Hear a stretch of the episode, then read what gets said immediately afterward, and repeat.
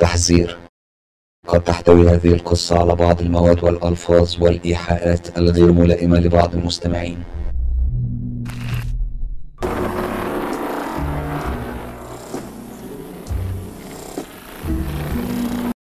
ساكنة القبور.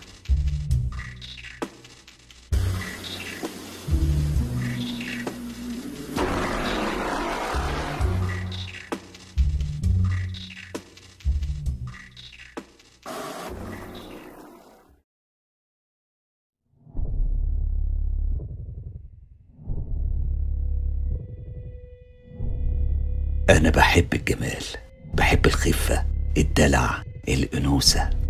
كل ده موجود عند سماح أفضل ممثلة في العشر سنين اللي فاتت. عينيها الزرقاء حاجة كده مش طبيعية.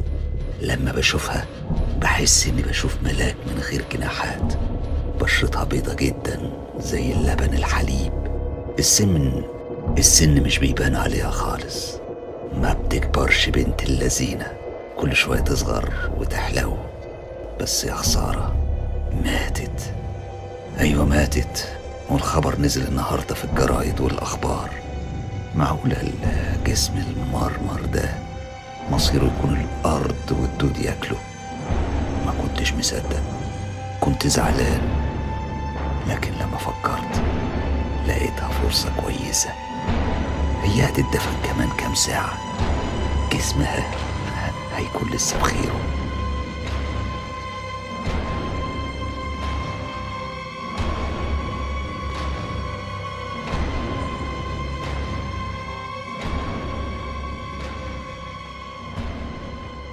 بالليل خدت معايا شبارة.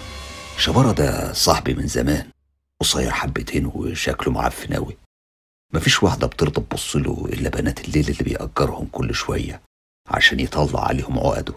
التراما دول تقريبا لحسله عاله وطول الوقت عمال يكلم ناس مش موجودة. وصلت أنا والشبارة عند قبر سماح.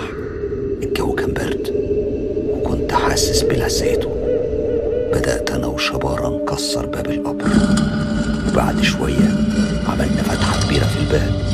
ينفع ندخل منها؟ دخلنا إحنا الاتنين وكنت شايل كشاف أنور بيه. جثة سماح كانت ملفوفة في الكفن.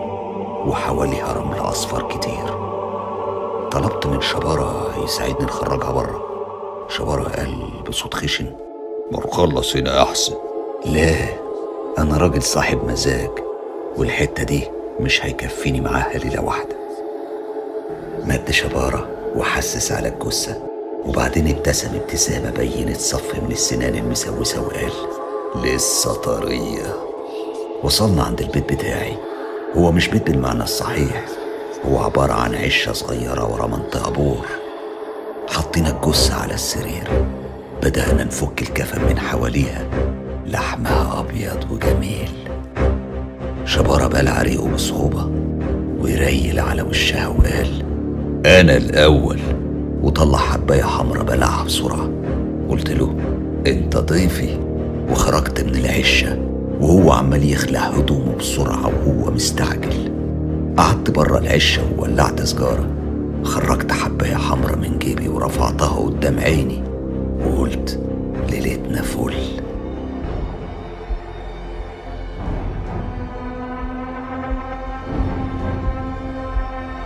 شوية وسمعت صوت من العشة. سقف العشة كان بيتهز. ناديت على شبارة. بالراحة يا ابن الهرمة. هتوقع العشة وجريت بسرعة فتحت الباب ودخلت. شفت شبارة واقع على الأرض عريان. على الناحية التانية. كانت سامح واقفة في ركن الأوضة. ما كانتش ميتة. كانت عينيها الزرقاء مشقوقة بالطول. الصدمة خلتني اتجمد في مكاني. شبارة كان بيزحف على الأرض. ولأول مرة ألاحظ إن معدته مشقوقة. مصارينه بيجرجرها وراه. سماح مشت ناحيته. ورفعته من على الأرض بإيد واحدة. مدت إيديها وخرجت كل مصارينه من بطنه وقطعت جزء بسنانها وبلعتها. بصت لي وابتسمت بخبز وبكل قوتها رزعت شبارة على الأرض. انفجر جسمه من عنف الضربة واتوزعت أشلاءه في كل حتة. حتى جزء من جمجمته خبط في دماغي قربت مني.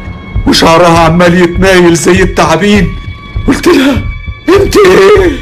قبضت على رقبتي بإيديها رفعتني لفوق. حاولت أتخلص منها لكن ما قدرتش. ظهر لها نبين من ما بين شفايفها. حطتني في رقبتي بقسوة كبيرة. غصب عني جسمي كان بيرتعش. كنت عمال اتنفض والدنيا اسودت قدام عيني بس بصعوبة سحبت مطوة من جيبي وطعنت بيها سماح اللي صرخت صرخة مليانة ألم وغضب. فجأة لقيت نفسي على الأرض جريت بسرعة وخرجت من العشة وفضلت أجري أجري لغاية لما وقعت على الأرض من التعب.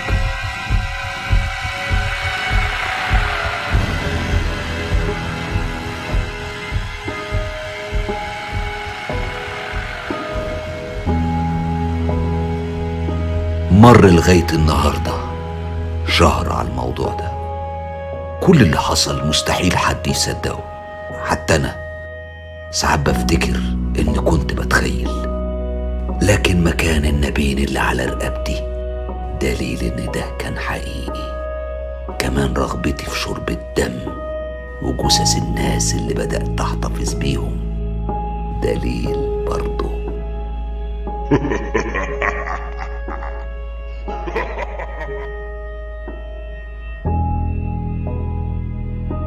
ساكنة القبور.